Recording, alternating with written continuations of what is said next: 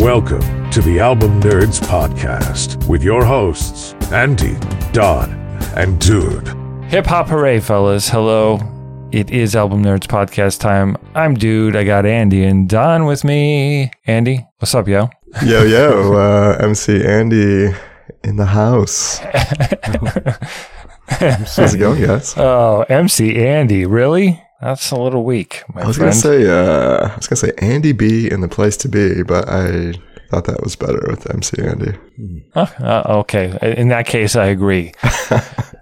Mr. Dontastic, how you doing? Well, that's not bad. I, I hadn't. I was trying to th- quickly think of a hip hop name. I don't know, Don Tastic. That's not quite right. No, that's a little too splashy. That's not tough enough. Remember when people used to say deaf, like something was deaf? Yes. I always thought like mm-hmm. deaf active would be good. Like defective. Yes.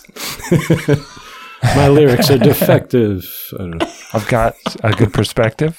There you go. hey, This is what we call freestyling. Yes, that's what we call freestyle. no, no one else would call it that. Other people would call it find another podcast to listen to. Okay, so this is the Album Nerds podcast. We love albums. We talk about them, and this is our opportunity to uh, share our love of music with y'all. So we have a great show for you today. We're gonna each pick an album, answer a question, talk about what we learned, and then spin the wheel of musical destiny at the end of the show to find out what kind of albums we'll talk about next time. But this week, hip hop hooray! That's what I'm talking about. All right. Hip hop is a genre of popular music that originated in the Bronx in the early 1970s. There are four elements to hip hop culture uh, DJing, MCing, b-boying or breakdancing, right? And graffiti. Um, so it basically evolved. Uh, you would have these, you know, big parties. You would have a DJ that was scratching and supplying the tunes. And then eventually you'd have somebody get on the mic who would kind of hype up the, the DJ. And that's basically where, where hip hop music was born. It didn't actually end up on record uh, until the late 1970s. And of course, it found its way into mainstream music in the 1980s. The mid 80s through the early mid 90s is considered the golden age of hip hop, characterized by quality and innovation. By the end of the decade, hip hop was a dominant commercial force. You saw the growth of gangster rap. You had a east west rivalry. You had southern rap. And then you have a transition into a more slick and commercial, uh, what they called the bling era. Really? okay, I was I had not heard of the bling era. Yeah. I think that's your, is that your Jay Z's and your Lil Wayne? I think so. I think so. Uh, well, today each of us will present a hip hop album from the 1990s. So I was uh, working at record stores in my early 20s during, late teens, early 20s during this period. And I didn't, I mean, I, I was really into the 80s hip hop stuff. And then once alternative broke free, then I didn't care about it at all. So I missed a lot of this. I was aware of it. I was selling it at the record store, but I was also, you know, encouraging mothers buying uh, doggy style for their kid for Christmas, saying, hey, that's uh, pretty dirty they might like this Pearl Jam album instead. And I'm sure oh, that. There were some unhappy children thanks to me because I didn't understand. Really dug in, listened to 30, 50, I don't know, so many hip hop records from this period. Uh, some of the highlights were Fear of a ba- uh, Fear of a Black Planet by Public Enemy, which I had liked in there uh, in 1990. Also, Talib Kweli and Mos Def on their um, album together, Black Star, I believe. So poetic, too good for me to be able to decipher in a week and talk about. I mean, I'd heard it in the past, but I don't know the album well enough to feel comfortable talking about it today. Otherwise, that would have been my pick. But uh, yeah, I listened to DJ Jazzy Jeff and the Fresh Prince. I listened to Snoop Dogg, Dr. Dre, pretty much anything and everything. How'd you guys do? Uh, yeah, similarly, feels like a, a big a big pool of albums to just pick from. Uh, I listened to a few old faves from Dr. Dre and Ice T. Ice T was pretty funny because my wife has been watching uh, Law and Order SVU lately. and hearing him come on there, like, That's kind of weird. yeah, his voice has not changed much. He still has that same delivery. I know it's just weird to to see him in a suit and he's all like detective-y. Yeah, detective. One new thing that I had not heard before I listened to was from Gang Starr, which we're gonna kind of circle back in a second here. Uh, their album "Step Into the Arena" '91, super super good. Would have gone with that, but similarly to as you were saying, dude, like some of these records are so dense, especially in the early '90s. They take a long time to really saturate in your mind. So a week is not much to do that. So I went with something that also feels equally important from this era and that I was a little more familiar with. Yeah, I, I wish I had been more familiar. I wish I'd paid attention at that time so that I had a better foundation to stand on when we jumped into this. Because I've listened to plenty of the of hip hop albums over the years, but the responsibility of picking one that's interesting or good or different or groundbreaking is tough. Yeah. Don, how'd you do? uh, I, you know, I'm You cheated. I, well, no, I didn't. Uh, well, whenever hip hop comes up on the, the show, I know there's only you know one thing I can do, and that's better call Saul. Hey guys, Saul here again to talk about my top five 1990s hip hop albums. Number five, Dr. Dre's The Chronic, which featured the single Ain't Nothing But a G Thing that introduced us to another legend, then known as Snoop Doggy Dogg. Number four, Wu Tang Clan's Enter the 36 Chambers. Obviously, one of the most influential records in hip hop history.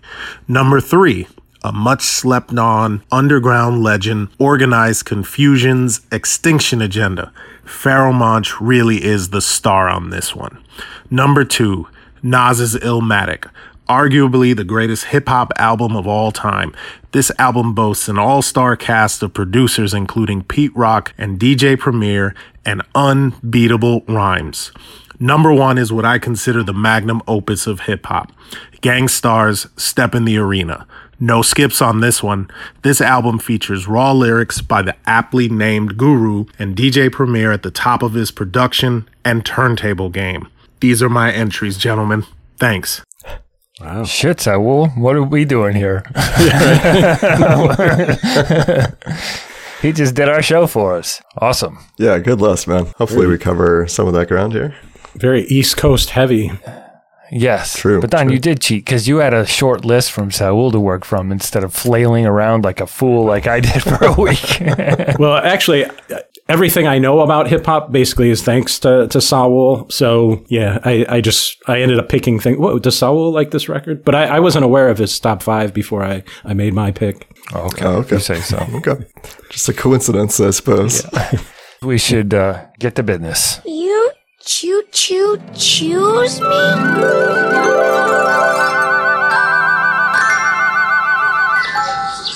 I feel like a voice for those ones that passed on, you know what I mean? Because I was here. This was me. This was what it was about for me, you know what I'm saying? This, this was life.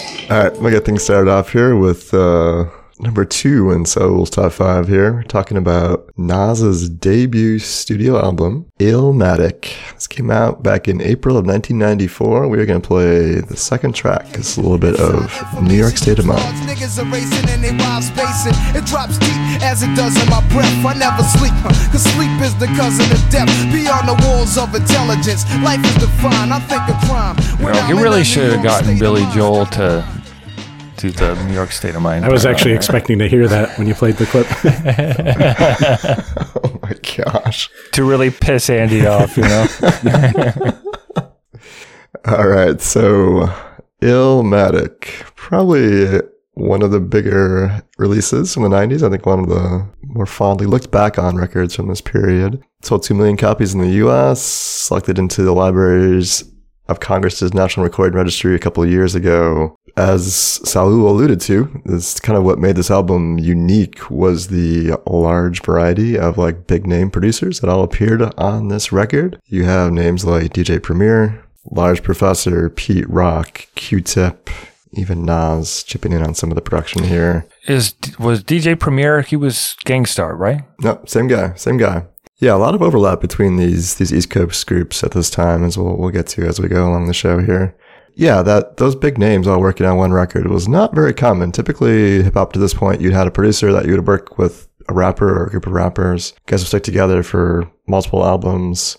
Have pretty consistent sound. This record kind of flipped that script and kind of established the sound that we have even modern day hip hop, where you have lots of different producers working together on records and lots of different MCs as well from different groups collaborating together. The three words I use to describe this record are child of the city.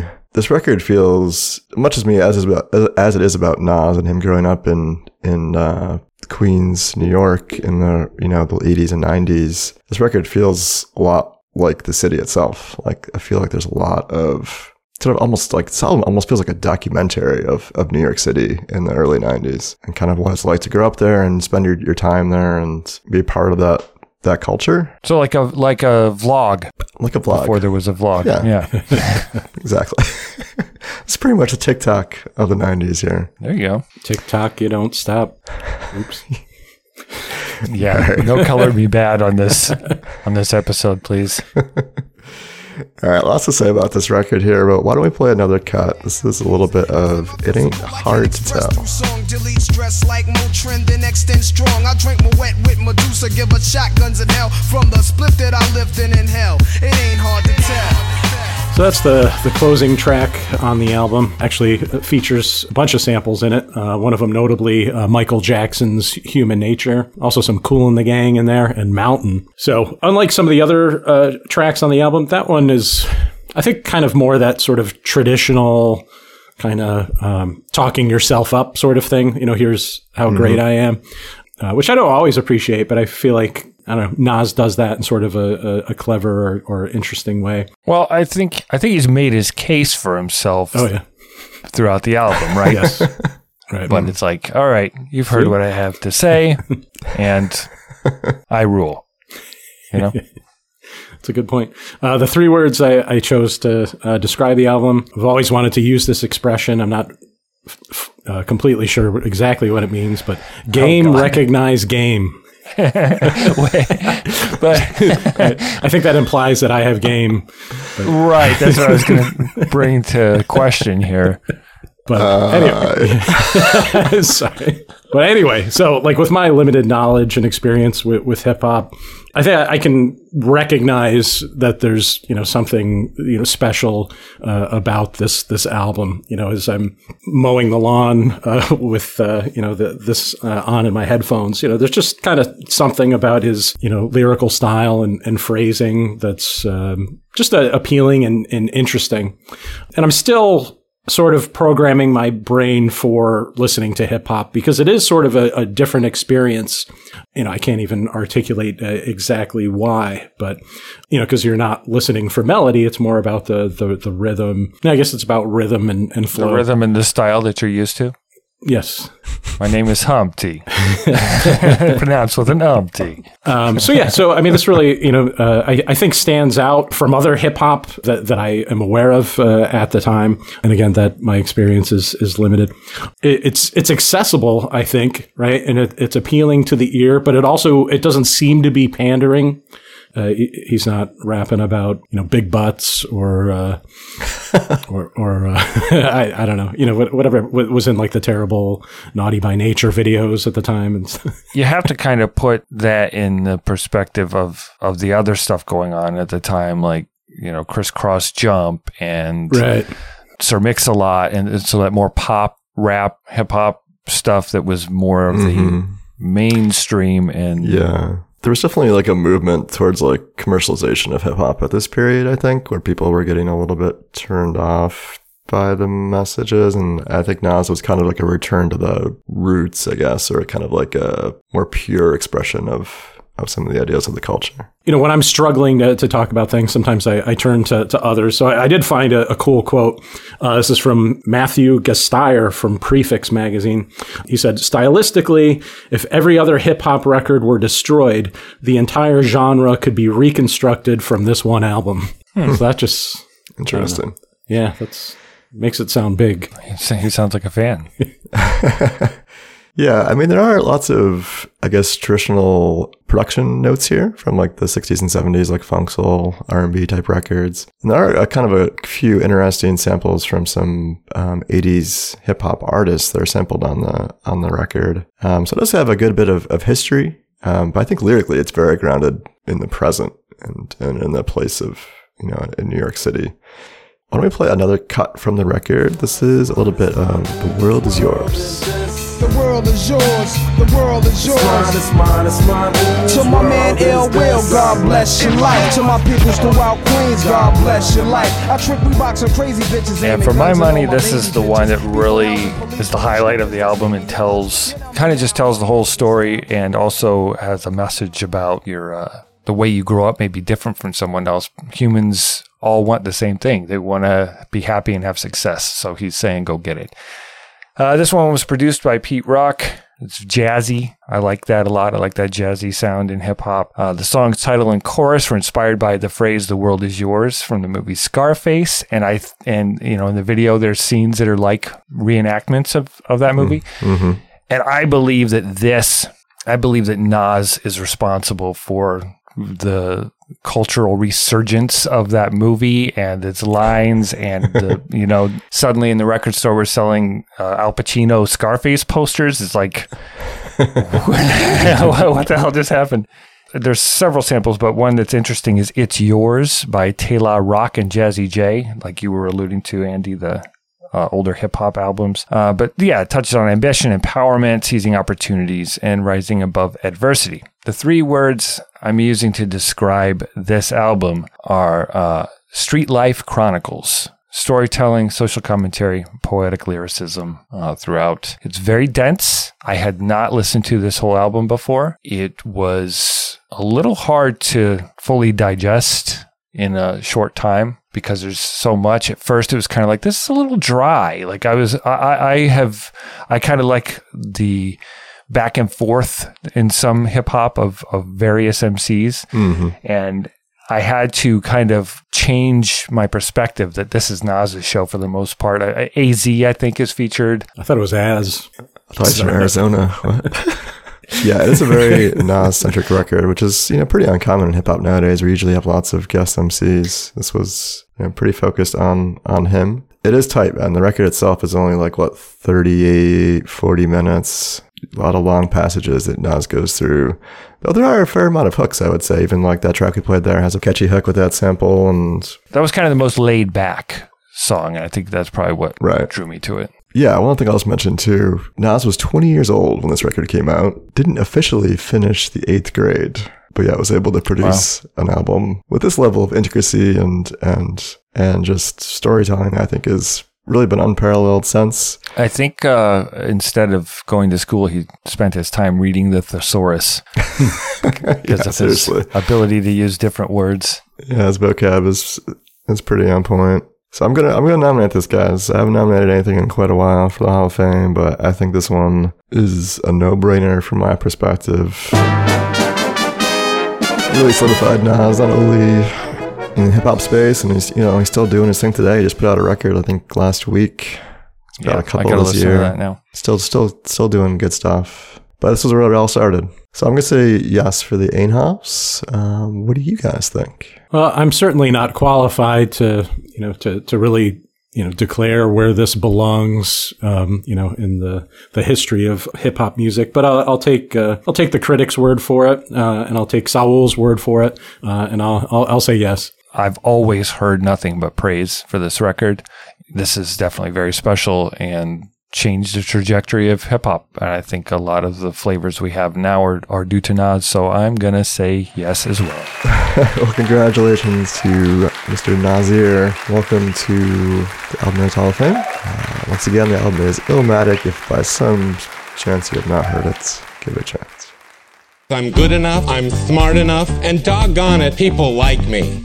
If you're enjoying the show, and we hope you are, do us a solid and leave a review on Apple Podcasts or your favorite podcast app. Maybe we made you laugh or you discovered an album you enjoy. Leaving a review keeps the show going and helps other music fans find us. They call me the hip hoppopotamus, flows that glow like phosphorus, popping off the top of this esophagus, rocking this. Okay, well, that is not the artist I, I'm about to, to talk about. um, uh, and I will say, so again, I was not aware of Saul's top five, but I do know Saul, and I know this is one of his uh, favorite artists, so I, I figured this would be on his list. Uh, so the, the band I chose, uh, and the album I chose is Stress the Extinction Agenda by Organized Konfusion. Uh, so here's a track called Black Sunday. We will soon one day.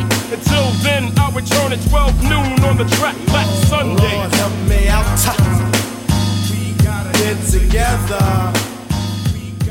So that track uh, kind of acts as like a sort of like an origin story for the group, uh, Organized Konfusion. Konfusion spelled with a K, by the way. So you, you heard the the rapping there of uh, Pharoahe Monch, uh, Pharoahe Monch, uh, born uh, Troy Donald Jamerson, and he's actually rapping over a, sample from Eugene McDaniel's "Jagger the Dagger" uh, from from 1971. Uh, Organized Konfusion is a duo, by the way. So it's Pharoahe Monch and then Prince Poe, uh, born uh, Lawrence Baskerville. And so Prince Poe in, in the second verse mentions that Pharoahe Monch was initially just like the beatboxer or whatever, but then, you know, figured out that he had, um, you know, was, was also good with, uh, with. Uh, and so, yeah, so the, both MCs kind of, uh, share those, those duties. The three words I, I chose to describe the album are lyrics and phrasing. Uh, and I really think that's really the, the focus of, of this album, right? It's the, um, I think the, the clever turns of phrase and the, the rhyming schemes and, and stuff like that. Um, it kind of stood out to me and, uh, you know, sound uh, a lot different from, from other hip hop I've, I've heard uh, from that era. Yeah, it's it's the energy that I think is what draws me to this kind of hip hop and these kind of collectives as opposed, you know, like Wu Tang and uh, the the personalities and the frenetic kind of, you know, like there were moments on here that were very ODB ish and fun, regardless of what is happening lyrically. I love that different personalities and just some weirdness I really love in, in my hip hop. I'm I'm learning that about myself as we continue down these paths, and I learned a lot of that from Wu Tang, honestly. Yeah, one thing I, I liked about that clip I, I played of of Pharoahe is that in in that case, there he's rapping quite slowly, you know, and I, I think a, a, lot of times these MCs are just, you know, they just want to go fast, you know, they want to show you how quickly the, the words can, you know, can flow out of their mouths. And, you know, I, I, I feel like he's not trying to impress us, you know, with his speed, but instead he, you know, kind of, I don't know, just has a, a, different take on the rhythm there. But there are times on the, on the album where he does uh, uh, rap a, a, little bit faster. Why don't we hear a little bit more? Here's the, uh, well, I guess there's technically two title tracks on this album. This is the second one, the the extinct the extinction agenda. Get that extinction off me. Without being seen by the pawns, call me Bishop. Bishop takes rook, rook takes pawn, pawn takes knight, knight takes queen, queen takes the original King James version. I'm surging up when uh, there's Pharoahe picking up the speed a little bit. Uh, I just you know you, you think about the city and and people playing chess in the park and all that stuff, and it's just a really cool way to uh, express the meaning of this song. Basically, we're superior lyrically. We're setting a new standard. And the extinction agenda, like, can, be taken in a couple of ways. Um, the, ex- the, trying to uh, bring up your game so that hip hop does not become extinct. It does not stand as a fad. Also, the extinction of MCs, you know, the, the people that aren't trying, that aren't putting in the work, that aren't coming up with incredible flows and, and good lyrics and uh, unexpected rhyme schemes. But Prince Poe has some great moments as well in this song and the, the, the section where, uh, in the vicinity, the city's committee consider me, the trilogy of terror, whatever I do bring light, you're blinded by the glare of a trendsetter. The three words I'll use to describe this album lyrical, acrobatics, and personalities. It's all about that for me. I indicated before. The album explores themes of societal pressure, self expression. There's a diverse range of samples incorporating jazz and funk and psychedelic elements, all of which I really love in hip hop. Complex poetic lyricism, and um, I just love the I I love the hip hop groups. That's my preference the crews, and this is another example of that that I was I'd heard of, but it, and heard of the uh, individual MCs, but never listened to. So I did really appreciate this record. It might be my favorite of the ones we're talking about today, just for pure enjoyment. All right, well let's uh, let's hear some more. Here's uh, a track called "Bring It On." vocabulary, havoc, I eat MCs like cereal, that's soggy. Milky skills like Mr. Miyagi. When it's foggy, I release grobby, spit the remains of rappers and lobby as a hobby. Ow! Some of the shit they come up with is just so incredibly creative. Like, that's, those lines that are like, I eat MCs like cereal that's soggy, milky skills like Mr. Miyagi. What? A little Optimus Prime in there. Too. All the 80s references. And I don't know how many other MCs had styles like this, but I feel like this is the kind of stuff that drove that speed. And you know, people like Eminem that came later that really tried to take that to the to the Yeah. limit. You know, to like the Micro Machines guy. Remember those commercials? Yeah, yeah, yeah. Yeah, no, I hear a lot of similarities we hear between what Eminem was doing like 10 years later and what these guys were doing in the early 90s. That whole like the rhyme schemes, I feel like they change up like almost every line is like a little bit different. Like where where the syllables are matching up and and where they put the emphasis. Or emphasis. Yeah, the emphasis. Trying to understand it, but I can definitely appreciate it as as it's unfolding. You keep hearing like you want to. It's kind of like we were talking about last week. Kind of dissect like these lyrics, and just feels like you could really spend some time digging into all the intricacies laid out here on these tracks, and to really get to the bottom of these messages. Um, would take some time. Well, you know that you know when in rap battles and, and and things like that, when there's those moments where the whole crowd goes, "Oh," you know, they're like yeah. blown away. I had those moments throughout the listening to this record. I kept verbally making noises about like, "Oh my god," you know, when they would just do these Yeah. triple Salchow flips Right, and right. you know, it's gymnastics of words. Yeah, you can see the judges like holding up different 10.0 Yeah. signs in the background Yeah. here. Yeah, there's a lot of really impressive moments on here. It feels a little bit like showing off a little bit. Less, less- like storytelling and more like just we're going to impress you with our vocabulary and just dexterity of lyrics. It's Wow, That's you cool. started you started rhyming a little bit there. Vocabulary and dexterity. I think it's rubbing off on you, dude. Yeah, right. yeah, it's also a real, especially the beginning of this record, I felt like so much urgency and, I mean, anxiety, kind of. Uh, Confusion, if you will. Well, it's organized though. I don't know. Like the first few tracks, like I really, they're- like the way the beat comes in is, is so hard and heavy hitting. Yeah, my three words are uh, anxiety to art. I got the impression like they were feeling a lot of anxiety in their culture. Was maybe or where they're in their. Stress, kill, destroy, stress. That's right. And I, I was feeling it too, and listening to it, like I could really empathize with where they were coming from, I guess. And but man, they turned it into something really special and and uh, nice and shiny, and some really just amazing moments on here. I think the only criticism would be the the production is kind of middle of the road and just kind of standard like '90s boom bap production. Yeah, I, ki- I kind of like that though because this, it'd be too many voices then. Like mm-hmm. these guys get to shine because the beats are less important than than the Yeah. flow. You know. But yeah, I, I like kind of the I think the the simple production because I think it it keeps the lyrics you know in the, in the forefront. And I just want to I, I want to mention the the track "Stray Bullet." I don't know if you guys paid a lot of uh, attention to that one, but that one is kind of providing like a almost like a first person perspective of a stray bullet, which I, I thought was you know pretty um, you know pretty interesting lyrically. It's a cool idea. Okay, so that was Organized Konfusion with stress, the extinction agenda. Excuse me. I'd like to ask you a few questions. Okay, it's that celebrated time on the show where we ask ourselves a, a question. Uh, so I, I actually uh, failed to mention on that Bring It On track, there's a line, I even be getting more graphic than a Neo Geo 32-bit computer chip. Do you guys remember Neo Geo? It was like this Yeah. computer um, system, an arcade system that had a bunch of, you know, kind of higher end video games uh, at the time. Yeah, so that, that, that raises the question, what is your favorite 90s video game? I feel like the '90s was that like the golden era of video games as well, right? I mean, kind of that second generation of things are coming online and hmm figuring out how to actually make them good. Before the bling era. Yeah, before the obviously the the bling era of the uh that we're in now. I'll mention I'll throw out a few names that I remember from childhood growing up that were pretty influential. NBA Jam was like Mm-hmm. a big part of my life for a couple of years. Along with Mortal Kombat. I feel like those two were tied together very closely for me. Playing Doom on my Windows 95 PC Ooh. That was pretty awesome. Still enjoy that game today. But I think my favorite, the one I probably played the most was Super Street Fighter 2 Turbo. on my Super Nintendo. Right. Man, I love that game. I used to play that on Genesis, or at least some version of S- Super Street Fighter. Yeah, there were like four different versions of that game. Who was your favorite dude to, to be? Ryu. Ryu always, yeah.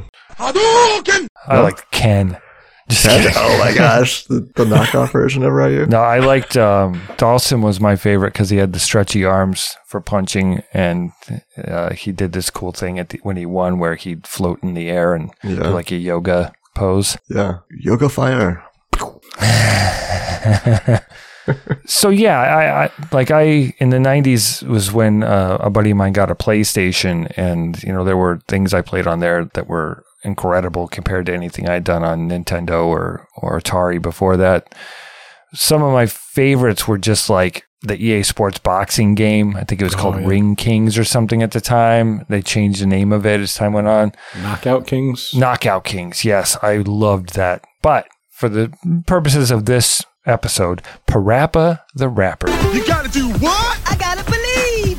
I used to play this with my friend, and and he had these plug-in controllers. So it was wi- they were like wireless, and there was a receiver, so we could both have one controller to the same receiver. This was just bad design. So when you're rapping as Parappa, you have to hit the buttons to match the beat and rap along to score high. But you could like the faster you were, and you could freestyle by like hitting a button over and over again. So we'd use two controllers and get these incredible scores because we were both hitting the buttons at the same time, and it was registering it as us. It's like nailing it. So I played a lot of Parappa the Rapper.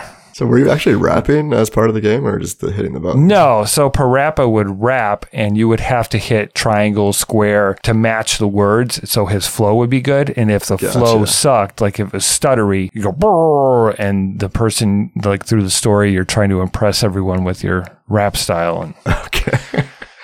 so it's like Guitar Hero, but before Yeah. they had instruments and stuff. yeah, Cool. Uh, a game I thought of, but I, I think it was actually released in '89. But I'm I did you know I was playing it in the early '90s. a game called Baseball Stars. So it was the first game where I think you could you could develop players. You know, so like as you played, you would earn money, and then you could power them up.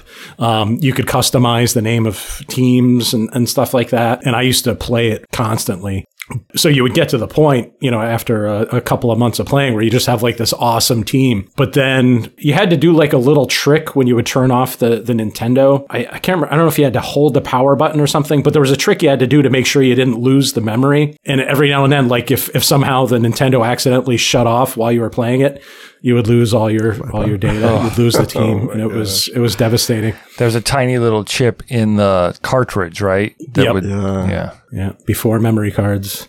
Okay, well, what was your favorite 90s video game? Let us know. Hit us up on the socials Instagram, Facebook, and threads. Uh, also, uh, join the conversation on Discord, albumnerds.com slash Discord. Peace, yo, and welcome to Jazzmatazz, an experimental fusion of hip hop and live jazz. I'm your host, the Guru. All right, That's so we're talking about Guru the times you and his uh, project Jazzmatazz. This is volume one, came out in 1993. Why don't we get started with uh, the track Take a Look at Yourself? and use your own eyes to see. Take a look. I can't be you, you can't be me. For your problems, yo, you can't blame no one else. Take a look at yourself, take a look at yourself, take one big look. So take a look at yourself. Uh, I love the the Roy uh, Ayers marimbas there. What'd you guys think of that sound in a hip hop song? I like it. Uh, I like it. It's, it sounds uh, it sounds kind of like a West Coast thing almost to me. I, I was uh, like you don't hear those sounds in the East Coast rap too much. It's cool. Yeah, I mean, it, it- the song is about self awareness, personal growth. Uh, apparently, I like those kind of songs. um, but so let's get a little bit into this. So this album came out in May of 1993, uh, and Guru was born Keith Edward Elam, born in July 1961. Unfortunately, passed away in 2010, uh, cancer. But uh, a member of Gang Starr with DJ Premier. Before pursuing music, he attended Morehouse College in Atlanta and studied business administration and uh, has a very distinctive, smooth, introspective rapping style. And that is, I think, really leans itself to this jazz sound. The three words I used to describe this album next level fusion. Jazz samples had become a hip hop standard. Gang Starr, Diggable Planets, De La Soul this was an effort to truly fuse the genres, uh, and this jazz music was composed specifically for the album, which is uh, just a great fun idea, which he went with on several other volumes. But uh, this is this is I think the the best. This album features collaborations between Guru and several jazz artists, including Donald Byrd, Lonnie Liston Smith, Roy Ayers, Ronny Jordan. Um, and it's just a musical fusion where I think the beats were built and then brought in the jazz musician, and then they would play a live loop essentially to stay true to the form, the hip hop form at the time. And then they would kind of loosen up. He'd, and, and within the songs, he'd be like, go for it, Branford, or whatever. And then there'd be a little freestyle type stuff. But I think they were playing live loops essentially Mm-hmm. Um, because that's just the style of, of uh, hip hop at the time. Some of the key tracks on the album got Loungin' featuring Donald Byrd. That's the opening track. No Time to Play featuring saxophonist Ronny Jordan. Trust Me featuring the soul singer N'Dea Davenport.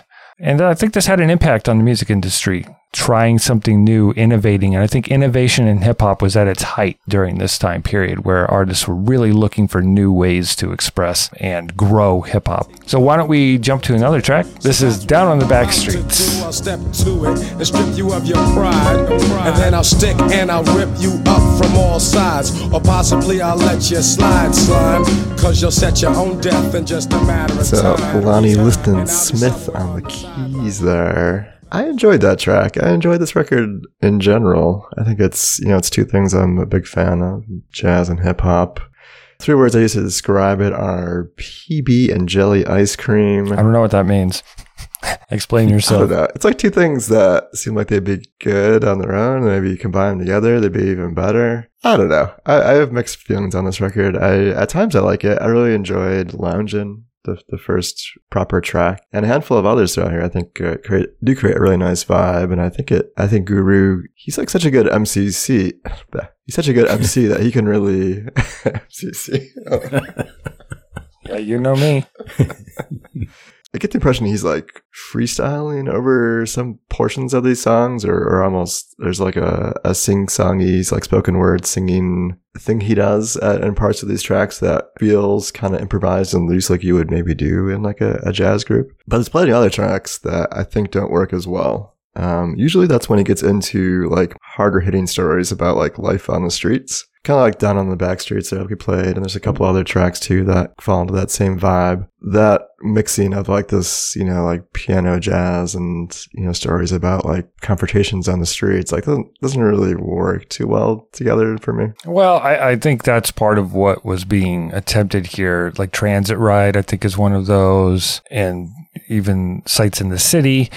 I, I think, you know, I, I was picturing it more, you know, when we've talked about Frank Sinatra and the, the nighttime vibes and the rain slicked streets of the city, that jazz club, smoke filled. That's what I was picturing was the stories from that perspective that there's harsh realities or truths being spoken, but in a way I think that's a little bit easier to maybe digest or or take in because it's got a laid back vibe to it. Yeah, it's an interesting juxtaposition of two very different things. Sometimes I think it works well. Sometimes I'm, I'm more mixed on it. All right, so uh, why don't we listen to another track, the aforementioned "Lounging." Situation shall advance. You could take a glance or dance. Elevated lyrics to arouse a crowd. Now tell me who's the man to show you how. Many legacies of brothers who get busy. And I do it fluid till the suckers get dizzy. Uh, yeah, so that you know really sets the the tone for the for the rest of the album. As you mentioned before, um, that features "Trumpet" by uh, Donald Byrd. I actually there, there's some lyrics later in the, the track that I think kind of like set up what the what the album is is about. Realistic, kind of mystic. When I kick this, you should witness the slickness of the horn player and the dope rhyme sayer. Quite emotional and inspirational, philosophical, and yes, very logical. Teaching you the method for lounging. Uh, so the, the three words I, I chose to d- describe the album are the spiritual teacher, right? And so that's essentially what a guru is. And I feel like this exercise, you know, not just this one, but all of the, the Jazzmatazz records that he did, I, I feel like he's kind of teaching, you know, maybe the, the hip hop listeners uh, about a, a genre of music that, you know, maybe they, you know, haven't explored before. So, you know, I think this album, you know, when you look at it that way is, is, is very uh, effective, right? It is kind of more of a lesson than a record. And I, I think there's a, a, lot of great moments on the album, particularly that. I mean, I love the sound of uh, of lounging, um, and I do think those those smoother jazz tracks really work. Well, I think both genres kind of get neutered um, when you put them together. So I, I, feel like the jazz is maybe toning Guru down a bit. You know, I don't, you can't be quite as harsh and in your face with, with the lyrics. And I, I think jazz, I mean, jazz is also gaudy, right? It's about, you know, playing a lot of notes and, you know, showing off your musicianship and stuff like that and, and freestyling. And in order for it to complement, you know, hip hop lyrics, you know, you have to dial it back and just make it a loop or something. So I think you're, you're losing some of the best aspects of the, the two genres. Um, although I do think in, in some areas it, it really works. And you're also, you're losing the low end.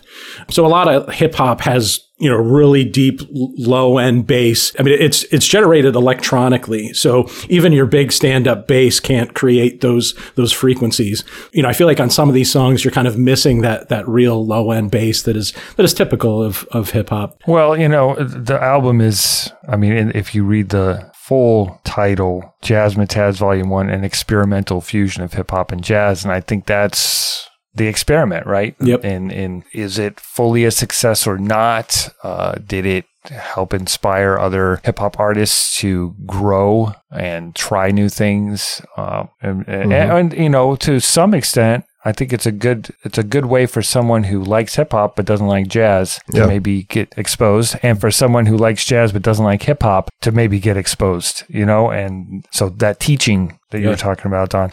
So I I feel like in the CD digital age, he was also trying to kind of make this the album cover looks like an old jazz album. The, the, intro is like, here's exactly what I'm trying to do here. The middle is, all right, here's some stuff I want to say about jazz, and here's some more experiments. So he really does take the time to like kind of explain what his idea for this project is, because it was a new idea, and it really the first time that a live band had been recorded with an MC like this, right? I mean, mm, to my knowledge, yes. It feels it feels kind of like an experiment, like you're kind of witnessing history as it unfolds. And I think that's why I'm a little more forgiving on the details about low end or harsh enough, or uh, I think it was really gutsy mm-hmm. as someone established like Guru was to say, you know what, I've got I've got the opportunity to do something different, I'm going to do it. Uh, I'm a big fan. I think it's it's definitely worth checking out and enjoying the lounge, and that song alone will make you have a good day. So if you haven't heard it before, go check out Jazzmatazz Volume 1, an experimental fusion of hip hop and jazz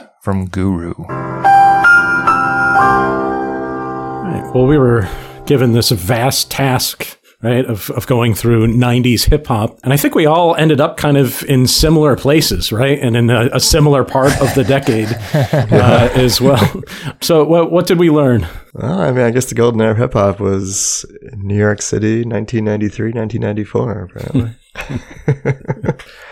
I mean, we all ended up there. I think we had a lot of, of like crossover on these different projects. Uh, I know Q-Tip popped up a few times, Guru, you know, mixed throughout here, DJ Premier involved with, with all these artists in different ways. That's also something awesome about hip hop is MCs and DJs willingness to help push new artists, help grow the family, grow hip hop, grow the genre and the movement uh, without it all being about them all the time. The cross pollination is part of what makes it great. I, I, think we certainly need to to get to more music from this era, right? So we, we did ignore the, the West Coast. You know, we we ignored you know names like Dre and you know Tupac. I listened to that stuff, but I just was more drawn to the East Coast sound, I think. So I have some work to do in that regard. Yeah. Also, as I mentioned, I, I found myself drawn to hip hop collectives and duos more than solo artists. Sounds like a couple of good potential show topics right there. And that's one to grow on.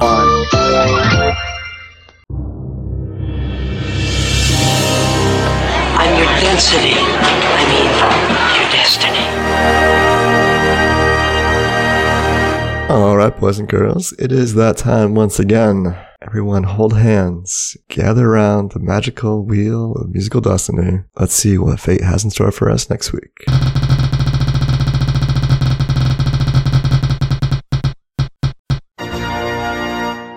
Your musical destiny will depend on one simple accomplishment by a band or artist. Did they make it onto the cover of the Rolling Stone? Love it or hate it, Rolling Stone magazine has been a cultural touchstone since 1967. Happy reading. Okay. David Cassidy. Yeah, it's not just your your Pearl Jams and Metallicas that made it on the cover. There's a lot of pop artists and musical Hmm. cultural figures. So I think we, it's a very broad palette, but I think it's an interesting topic because that used to really mean something. Being on the cover of Rolling Stone was like you made it. Yeah, there's gonna be a lot of a lot of uh, covers to choose from there. Okay, who's your favorite artist who donned the cover of the Rolling Stone? What else are you listening to? Let us know. Join fellow album nerds on Discord at albumnerds.com slash Discord. You can email us at podcast at albumnerds.com and follow us on Facebook, Instagram, and Threads at Album Nerds. Please subscribe, rate, and review on your favorite podcast app. And if you'd like to support the show, you can do so via PayPal at albumnerds.com slash support. A special thanks to Saul for sharing his hip hop insights with us, and thank you for listening once again to the Album Nerds podcast. We'll catch you next time with some artists from the cover of the Rolling Stone magazine, that is. All right, thanks for listening, everybody. Uh, see you next week. Don't be down with OPP. Oh, God. Do you know what OPP stands for? Other people's problems. No, podcasts. Other people's podcasts. Uh, see, you know, this may have been a mistake because Mr. Singy guy is going to start rapping all the time now. Life's a bitch and then you die. That's it. My rhymes are not bottomless.